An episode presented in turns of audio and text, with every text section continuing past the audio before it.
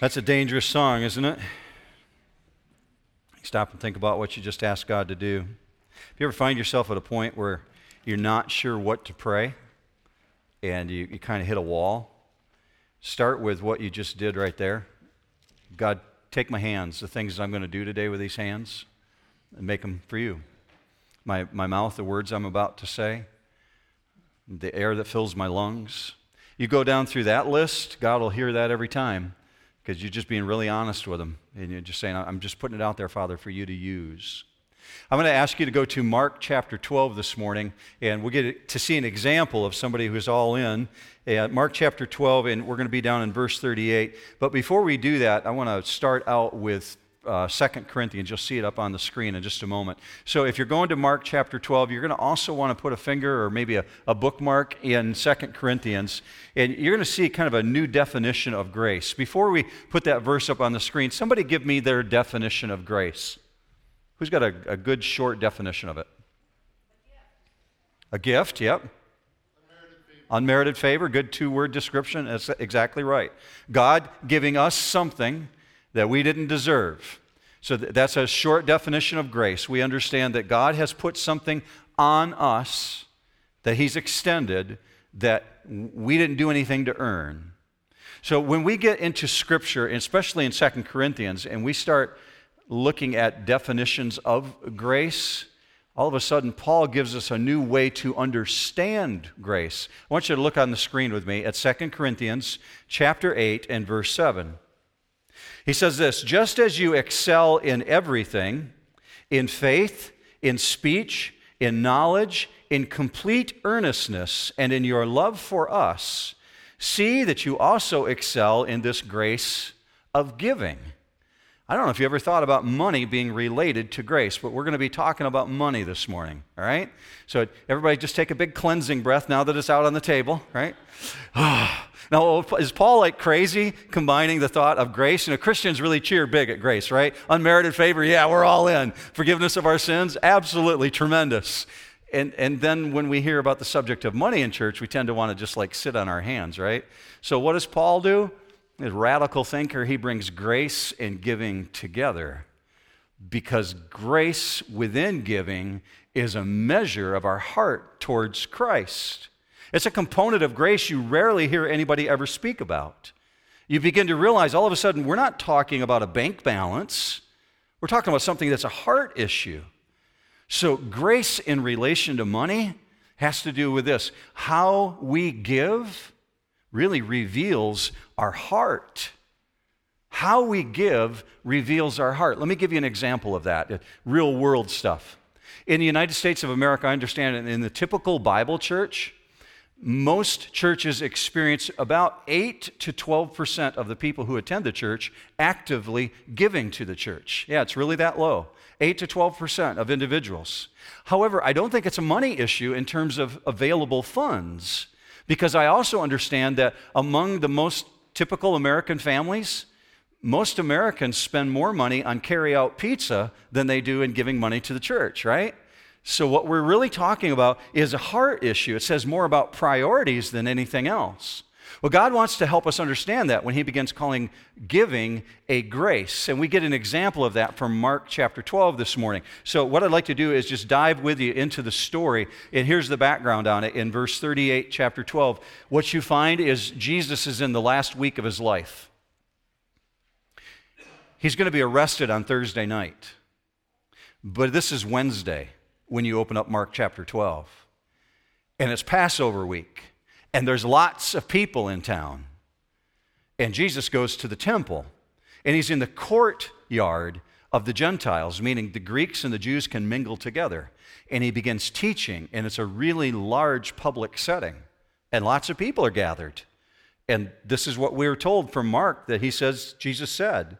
Verse 38 In his teaching, he was saying, Beware of the scribes who like to walk around in long robes and like respectful greetings in the marketplaces, and chief seats in the synagogues, and places of honor at banquets, who devour widows' houses and for appearance sake offer long prayers. These will receive a greater condemnation. If you didn't know this already, Jesus has a zero tolerance for frauds and posers. And he's at the temple, and it's Passover week. And there's individuals walking around as though they're holy with these really, really long robes on. And Jesus says, Beware of those individuals. Well, what's he talking about? Well, the scribes, and think modern day lawyers, the scribes were lawyers of Jesus' day, except they were lawyers of God's law. They really understood the law well. These individuals looked back at the ancients, meaning like the times of Moses and Joshua and Daniel, and, and, they looked at the writings that God gave specifically for individuals who were to act as religious leaders for the people. And they saw that those individuals were wearing long robes. They, they came down to like their knees. Well, those individuals devised the thought that if, if the robes were longer and people thought of them as holy, they'd think of us as really holy. So over the centuries, the robes got longer and longer. They were ridiculously long. So these guys were like tripping on them. Jesus said they like to wear those long robes because they're walking through the temple, making people think like, hey, look at us. We're really, really holy. Jesus says, Beware of those individuals because they devour widows' houses. God always tells the truth, right, church? Okay, like 10 of you believe that. God always tells the truth, right? Okay, God always tells the truth. God always tells the truth about us. And God says, Watch out. These guys consume widows. Now, the opposite thought is true when you look back at the Old Testament, and God said, I want you to care for the widows. Look with me on the screen. James 1:27 is just a reflection of the Old Testament. It says this, pure and undefiled religion in the sight of our God and Father is this, to visit orphans and widows in their distress. Jesus says those guys, they're going to receive a greater condemnation in Mark 12, they're, they're putting on holiness, but they're devouring widows' houses. So Jesus goes one step further. He says, I'll take care of those guys. That is not a good day when the God of the universe, who's going to sit on the white throne, says, Their, day, their payday is coming. They're going to get what's coming to them. Why is he referring to these individuals? Because he's exposing the greedy for what they are. He's about to contrast it with someone who's not greedy. You know somebody who's a taker in your life? always taking, never giving. That's what Jesus is referring to, these individuals who are takers. Here's the background Scribes, the lawyers of that day, they served as the estate planners of the first century. So when a man died and he left his household to his widow, the responsibility of the scribes was to go into the home and help the widows figure out how to apportion out the remaining funds that they had, except they charged a really exorbitant fee to do it. And some of the widows couldn't even pay the fee. So, what the estate planners would do, these scribes, these legal specialists, is they would take their house in pledge so that when the widow died, the fees, their legal fees, would be paid by the contents of the home and the house itself, meaning that the scribes would inherit everything that the widows owned. And Jesus said, Watch out for those guys. They're faking holiness. They want people to think they're holy, but they're devouring widows' homes. And then he leaves that setting and he goes into the treasury. Go with me to verse 41. And he sat down opposite the treasury and began observing how the people were putting money into the treasury. And many rich people were putting in large sums. Now he's going to begin contrasting the greedy image that we just saw. So he's left the courtyard where all the Gentiles were at and all the Jews and Greeks intermingled, and he goes into the treasury setting where these offering boxes are set up. Uh, they had offering boxes like we have offering boxes on the wall. They had offering boxes stacked across the floor. There were 13 of them. And individuals could put money in the boxes based on what they wanted to support. So check this God is looking at the offering box, but He's watching the people who are going to the offering box to put money in it. And He's observing them really, really close, looking at the individuals.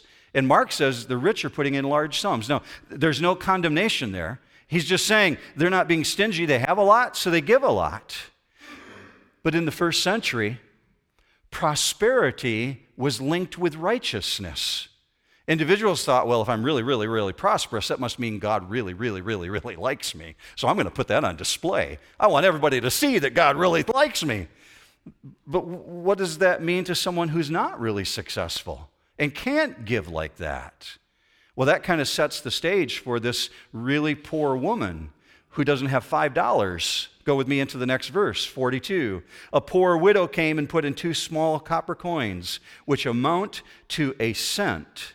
So she's completely unnoticed by anybody else. She's not out there with the big long robes, but she's seen by God, and she becomes the focal point of this discussion on prosperity. Remember, the widows are being devoured, right? They're caught up in this system. People are taking what they have. There's severe abuse going on. And we're told that Jesus is watching her, and she puts these two small coins into one of the offering boxes.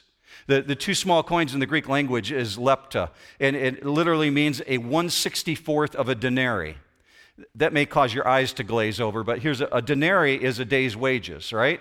So if you like earn 10 bucks a day, an hour, if you earn 10 bucks an hour and you work an eight hour day, you got 80 bucks at the end of the day. 164th of that is $1.25, right?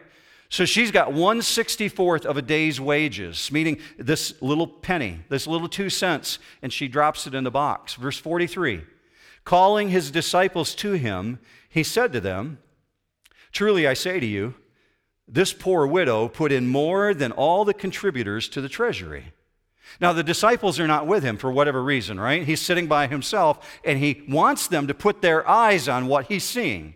So he says, Truly I say to you, I love it when Jesus talks that way. He's saying, Listen up. Pay attention to what you're about to see. It's not like everything else is untrue, but he's saying, Here's truth. I'm about to communicate something that's countercultural. My reason for calling you over here is I want you to see this woman. She just put more in the offering box than everyone else. Comparatively, comparatively, God's saying her gift is greater. She's all in. Do you notice that Jesus is not talking about the amount, right? He's talking about the heart. Grace giving, giving from the heart. He's referring to what her heart looks like. This poor woman, verse 43, put in more than all the contributors. Why? Because they gave out of their prosperity. Go with me to verse 44. For they put in out of their surplus but she, out of her poverty, put in all she owned, all she had to live in, live on. You ever consider yourself to be a prosperous person? You live in the United States of America. I'm here to tell you today you are prosperous. Compared to world standards, you really need a perspective check if you think that you're poor. We're told in verse 44 they put in out of their surplus. Surplus is the word prosperity in the Greek language. What does that look like today? If you have assets in your home, right now, if each adult in your home is worth at least $2,200, meaning maybe if there's two adults, you got $4,400 for your household, you're in the top 50% of the world's population. If you have assets in excess of $61,000, you're in the top 10% of the world's population. All of a sudden, you start walking a little taller, don't you? Right? start feeling like maybe I'm a little better off than I thought I was. If you've traveled the world and you've been to third world countries like I have, and you've seen people living in absolute poverty, you understand how prosperous we are in North America. People in North America and Europe combined hold 90% of the world's wealth. We are way more prosperous than we realize. So be really grateful for where you live because it directly correlates to what you have. This prosperity that you and I enjoy, it is a matter of calling. So we really have to have the right perspective. Let me give you a verse that's a little bit longer verse, but it really puts things in perspective for us. Look with me on the screen at James, and James begins to see, speak in chapter 1 about money.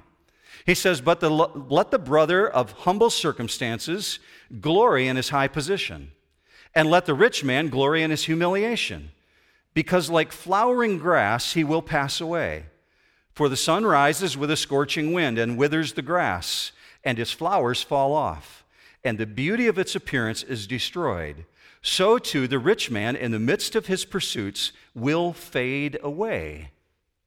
I don't know if you knew this, but 29 billionaires died in the last 365 days here on planet Earth of the 1,810 billionaires on our planet, 29 of them went to stand before their maker within the last 365 days. Not because of accidents, they just aged out, right?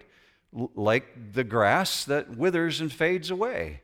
we all will stand before our Maker one day. Job said, Naked I came into this world, naked I'm going out. So that puts things in perspective. So Jesus is looking at this woman, and he says, She's got a heart like a billionaire. She's giving enormous quantities of money. She's like billionaire status. Verse 44 she put in all she owned, all she had to live on. I got to be honest with you, church. I have never, ever given like that.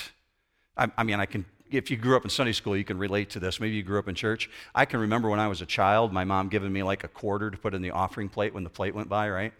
And, and you didn't have anything else. So if you're given at that point, you're given everything you have. So, you know, you can't wait as a child to get the quarter out of your pocket and put it in. You're all grins and all giddy. You're given everything you got, but somebody else gave it to you.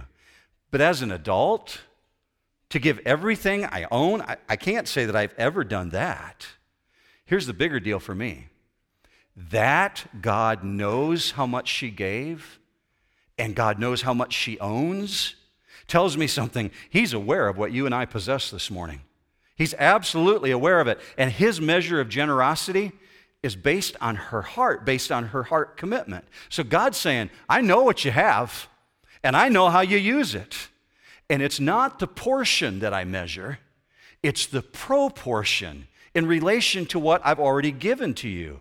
He said, The prosperous, they just gave out of their superabundance. Now, you might be looking at passages like this and you might be thinking, maybe you've read it in the past and you're thinking, what? It almost looks like God's not in favor of savings accounts. Is, is that what's going on here? Typically, you hear people say when they look at that, wow, that's how we ought to give, empty out the bank accounts. Well, I'm here to tell you that is not a biblical view. That is not what God says. This woman is in a system. The widows are being devoured by the system. They're being consumed and they're losing everything that they have. Giving, biblical giving, is not emptying your bank accounts and then living destitute. Because then you got to be dependent upon somebody else, right? It, this is just evidence of what a corrupt legal system looks like when you look at that story. Any system that takes the last coin from a widow is a false system. So, what do we understand about the Bible? First of all, understand savings is encouraged by God. Look with me on the screen Proverbs 21 20. In the house of the wise are stores of choice food and oil, but a foolish man devours all he has. One step further, personal provision is your responsibility. God says it this way 1 Timothy 5 8, but if anyone does not provide for his own, and especially for those of his own household, he has denied the faith and is worse than an unbeliever. Now, that one should make you step back and go, Whoa, that's some pretty strong language. Worse than an unbeliever. Prosperity, the proper distribution of the prosperity that God has given to us, that's his method of advancing the kingdom. So, check this the prosperity that we enjoy just by being American citizens the prosperity that we enjoy gives us awesome opportunity. We have great opportunity, but we also have great responsibility, do we not? Like participation here, okay? We, we do, we have really huge responsibility. So God calls us rich. We're rich just by the fact that we live where we live. And He has special instructions to us. Look, he singles us out in 1 Timothy 6:18. S- chapter 6, he's beginning to talk about rich people, and you are one whether you think you are or not. 1 Timothy chapter 6 says this, "Instruct them, those who are rich in this world, to do good, to be rich in good works, to be generous and ready to share." Uh, what do I understand then about biblical giving? And we're done with the Mark story, right? But I want you to go to Second Corinthians. I asked you to stick your finger in there. We're going to go over and look closely at what does it mean to do giving according to what the Bible's standards are. Here's 101 level stuff. 101 is this. We advance the work of Jesus by all means necessary, right? We, that's what biblical giving is. We're advancing the work of Jesus. Primarily, his work takes place through his church. There are many, many good parachurch organizations. I used to be part of one. But God says, I want you to support the work of the church so that I can expand the kingdom. That's 101 level. And here's the second 101 level we get to be stewards of all that God has trusted us with. So we get an example in 2 Corinthians. Paul, when he's writing to the church at Corinth, is trying to figure things out. They're growing in their faith, but they don't have it all down. So Paul begins talking about the church at Macedonia because the church at Macedonia, they're doing things really, really good. They've got it down. So, Paul, look with me on the screen. 2 Corinthians 8, verse 3 begins talking about the Macedonian church. And he says this entirely on their own. They urgently pleaded with us for the privilege of sharing in this service to the saints, meaning giving, right? And they did not do it as we expected, but they gave themselves first to the Lord and then to us in keeping with God's will. He's just saying this these individuals, they're seeking God's heart about the right amount. They're going to God asking for His will. They're doing it really, really well. Instead of going with their personal gut feeling, they're saying, God, what do you want us to do? That's when he translates over to the verse we started with this morning.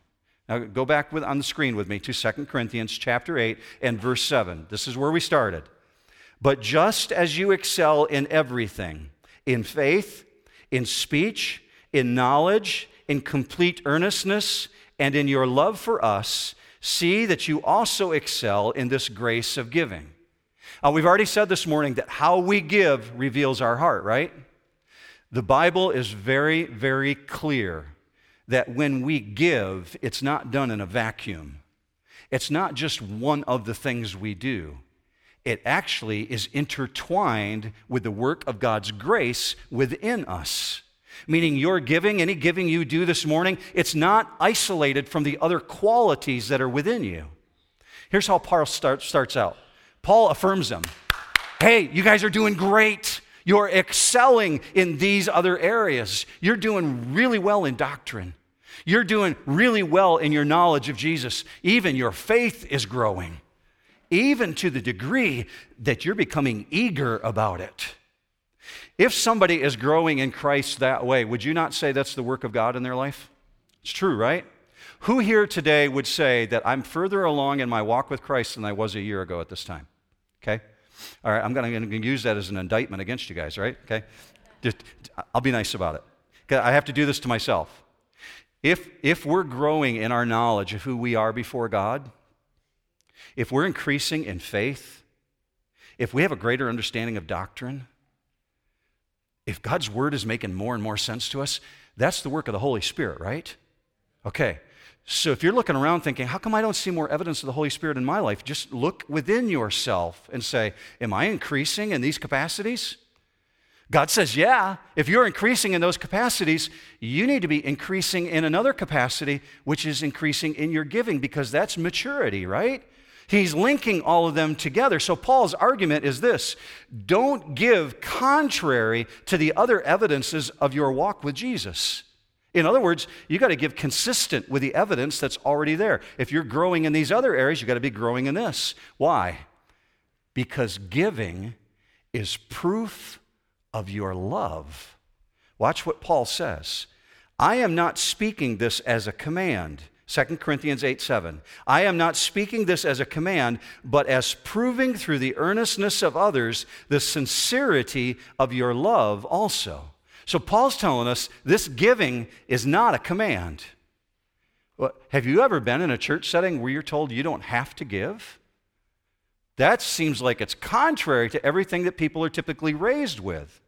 But Paul's saying, I want to underline, underline, underline. There's a fundamental principle in your relationship to Jesus. Your giving to Jesus is completely voluntary, it's free will. Because everything else about your relationship with Jesus is voluntary. You made a decision to follow him. So God says, I don't want you giving as though you're under compulsion. I want you to do it out of joy. Now, I, have heard people say this, Mark, like, aren't you afraid if you tell people that they're going to stop giving? Right? No, because the truth will set you free, right? Okay? If the truth will set you free, you need to know God's word because God included this in His word. So, what does that mean about how we give? Well, God wants you to give out of joy. So, how do you find the right amount? Wouldn't it be great if God would give us like a flow chart? Your assets are here and here, and so therefore you're going to give this amount. He doesn't do that. God is never going to send you a bill, right? Because he wants you to not give out of compulsion, but to give out of joy. So there's two criteria by which you give. You get to see it on the screen, and it's also in your notes this morning. God says, when you give, do it according to the measure of these two things, and both of them are based on your heart by the ability in proportion to the gift. That, that's a match for 2 Corinthians 8:12. 2 Corinthians 8:12 we'll touch on that in just a moment. So by the ability and proportion to the gift and by the character of the person who's doing the giving. Can I back that up from scripture? Look with me on the screen.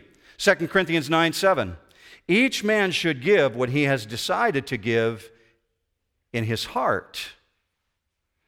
M- meaning, where's your heart at on the issue? You and God, in relationship with Him, as a maturing believer, God, what do you want me to do? That, that's just like the church at Macedonia.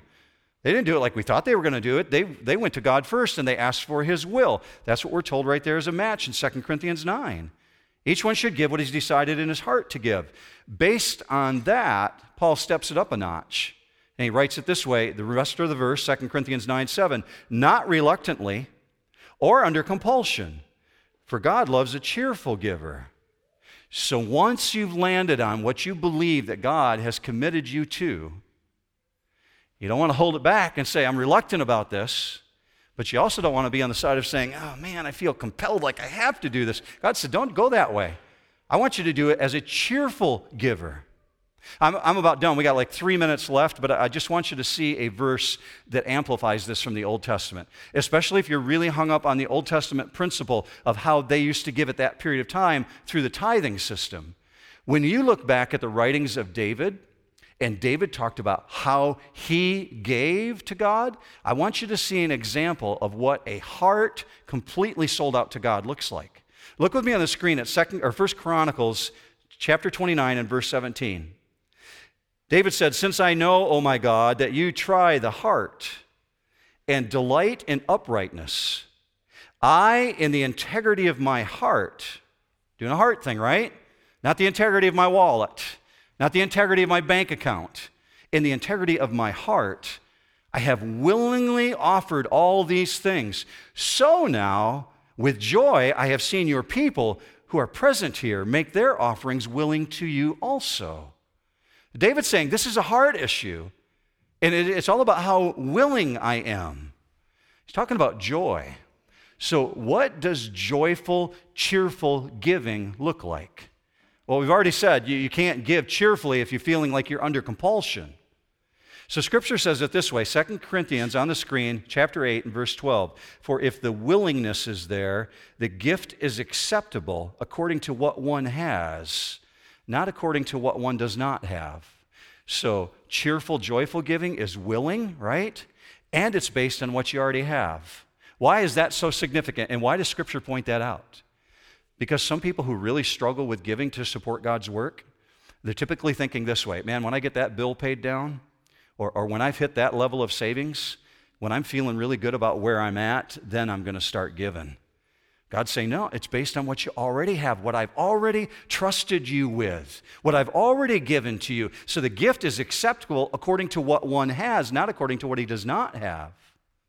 If you find yourself in the place this morning where you're kind of like struggling with giving, First of all, know this that New Hope is exceptional in terms of comparison to other churches, in the sense that I told you around the world, around the nation at least, 8 to 12% of the congregation participates. Here, it's like 30 to 40%. It's amazing the participation level. If there's 600 people here on a typical weekend, in, in the last year of giving, there's been 300 families or individuals who've been giving to the church. So we have a really high participation level. But if you find yourself, you're in that place where you're not participating in giving, it may be for these three reasons. It may be that you have never before been challenged to do so. Well, consider yourself challenged this morning, okay? All right? It, it may be, maybe feeling like you've not been challenged. I'm challenging you. This is how God presents giving. Here's the second one. Maybe you feel like the church doesn't need your money. Well, first of all, that's for God to decide, right? So you're going to have to go to God on that issue, and you're going to have to talk to Him about your understanding of that. Maybe that's where you're at, though. You just feel like the church doesn't need it. I'm here to tell you the church always needs extra resources.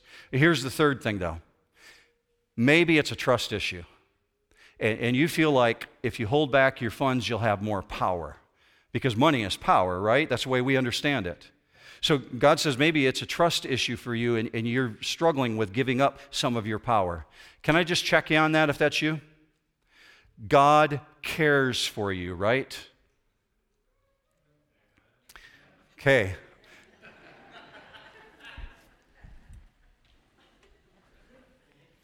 God cares for you, right?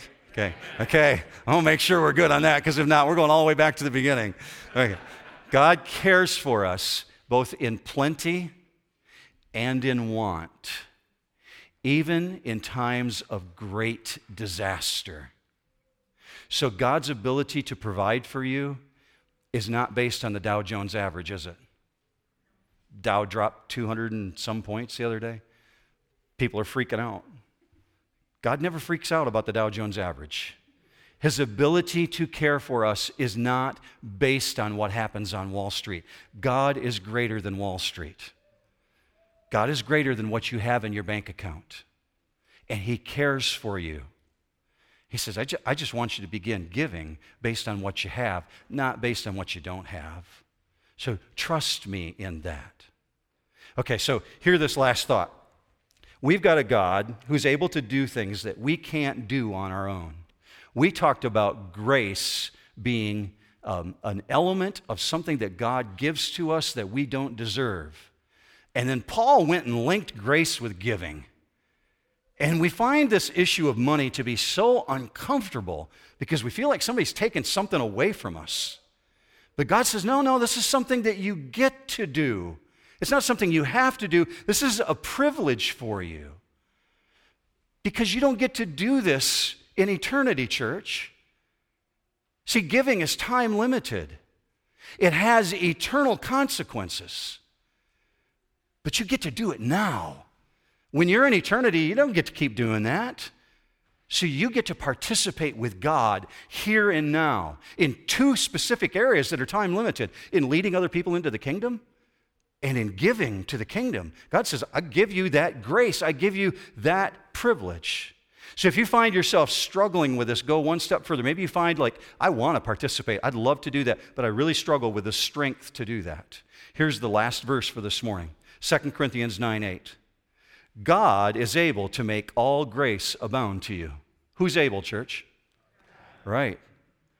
The God of grace, the God who calls giving a grace, is able to make all grace abound to you. Why? so that you always have all sufficiency in everything. Why? So that you have an abundance for every good deed. So you feeling like you lack the capacity this morning? God says, I'm able. The full power of your capacity to give is not found in fear, it's found in grace. And God's grace is amazing, isn't it? Yeah, let's pray that way. Father, we thank you for the truth that you've revealed this morning. I, I think you've laid some things on some individuals' hearts who really needed to deal with this issue, and I thank you for that. You've made your word come alive, and we thank you for that. And your Holy Spirit is present here. So we just want to honor you for teaching us. Whatever's been taught, whatever's been caught, it's come from you. So we ask that you would use it and that you would magnify yourself through it and that you would expand your kingdom. Use us, Father, as willing instruments who've said, we're just laying our life down and we want to be all that we can be for you. Use us in that way. We ask for this in Jesus' mighty name. And all God's people said, Amen. Have a great week, New Hope.